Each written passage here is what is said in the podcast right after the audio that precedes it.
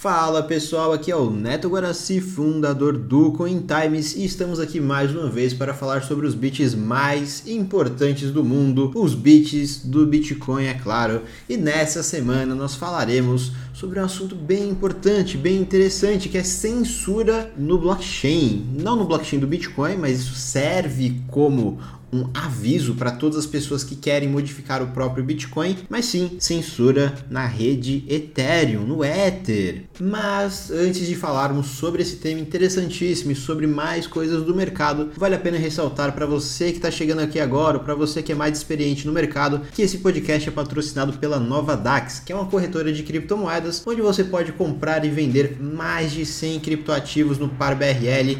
Eles têm um cartão que você pode utilizar para para o seu dia a dia, para comprar pão com Bitcoin, para comprar é, até uma casa com criptomoedas. Enfim, vai lá no novadax.com.br que eles têm um serviço muito interessante. E nessa semana saiu no CoinTimes uma matéria muito interessante chamada É o fim do Ethereum? Mais da metade dos blocos podem ser censurados. E essa matéria explica que apesar de ser a segunda maior criptomoeda do mercado, o Ether, o Ethereum, se vê diante de um problemão que só piorou após a implementação do Demerge há pouco mais de um mês. E que problema é esse? Bom, já pensou se o seu banco começasse a bloquear a maior parte das transações que você tenta fazer? Então, digamos que você precisa fazer um, um, saque, um depósito, um Pix, e seu dinheirinho fica parado na conta sem ter para onde ir. Você, cada vez que você faz, tenta fazer um Pix, metade das vezes falha.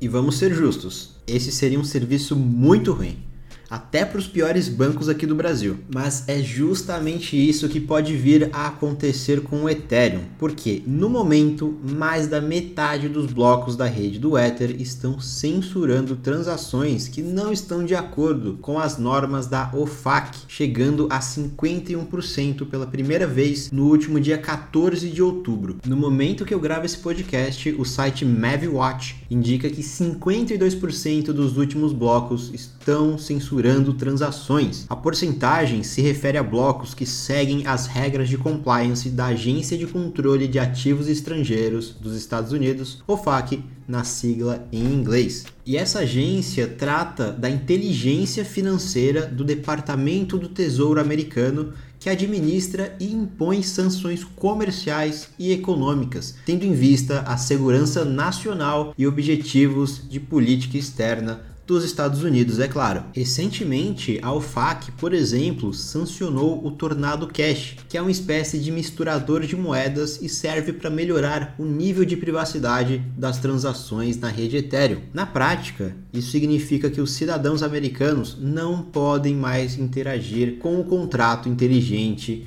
do Tornado. Como resultado dessa sanção, os validadores da rede não estão inserindo transações do Tornado em seus blocos, porque provavelmente a esmagadora maioria são validadores que estão baseados, localizados nos Estados Unidos e eles estão tendo muito cuidado com as regulamentações locais. Muito embora a UFAC nem tenha especificamente solicitado isso deles, pelo menos não publicamente. E aí você pode me perguntar, mas então o Ethereum acabou? Não é mais aquela rede neutra, aberta e livre da interferência de governos? Eu diria que ainda não dá para bater o martelo, pois a oposição à censura no Ethereum não acabou. Embora o cenário seja preocupante para a maioria dos usuários e desenvolvedores, enquanto houver validadores dispostos a confirmar as transações entre aspas sujas ou inseridas em listas negras, ainda haverá esperança. Como bem notou o desenvolvedor Lemuri, as transações relacionadas ao próprio Tornado Cash que foi sancionado ainda continuam sendo confirmadas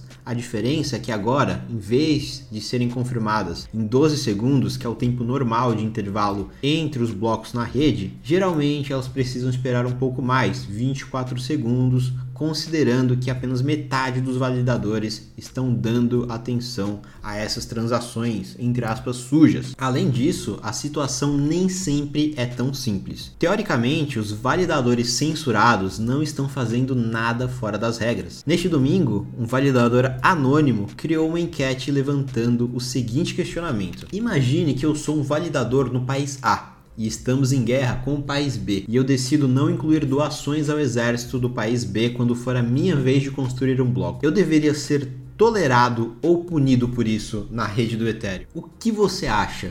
Deixa aqui nos comentários. No Twitter, a enquete teve mil votos e ficou bem dividida entre as seguintes respostas: esse validador deveria ser tolerado ou ele deveria sair voluntariamente ou até mesmo ser punido pela censura. Já o cofundador do Ethereum, Vitalik Buterin, chegou a comentar sobre isso e votou pela tolerância, justificando a opinião dizendo que as coordenações sociais deveriam ser consideradas apenas quando o validador tentasse uma reorganização de blocos de outros validadores. Isso sim seria um ataque à rede. Se as pessoas começam a se importar demais com a suposta supostas decisões erradas sobre o que o validador insere ou não no bloco, isso começa a gerar um risco real de uma polícia de moralidade utilizando blockchain. Eu mesmo consigo ver até uma espécie de Sleeping Giants cripto fazendo protestos para cortar invalidadores do Ethereum pelos mais variados motivos morais. Como alguns comentários na thread do Twitter ressaltaram,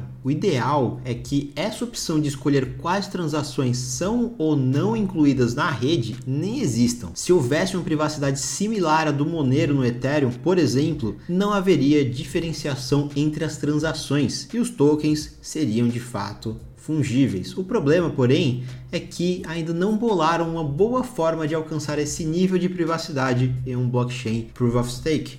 Mas eu vou voltar aqui para o caso que o Vitalik comentou sobre a reorganização de blocos, que é aí onde mora o grande risco e também é porque o assunto de hoje se tornou tão relevante após os validadores complacentes com a UFAC atingirem 51% dos últimos blocos. Uma rede Ethereum dividida entre censuradores e validadores neutros, alguns cenários podem acontecer você deve prestar atenção neles. O primeiro cenário, menos provável, é de que os censuradores decidam por conta própria não apenas não incluir transações do Tornado Cash em seus blocos, mas também não construam mais em cima de blocos que incluam. Isso iria dividir a rede em duas. Já o segundo cenário, que eu até posso imaginar acontecendo, é que o governo americano bata na porta das empresas de lá, exigindo que elas façam isso. E essa situação criaria mais duas situações hipotéticas. Os grandes validadores eles aplicam a censura a nível de protocolo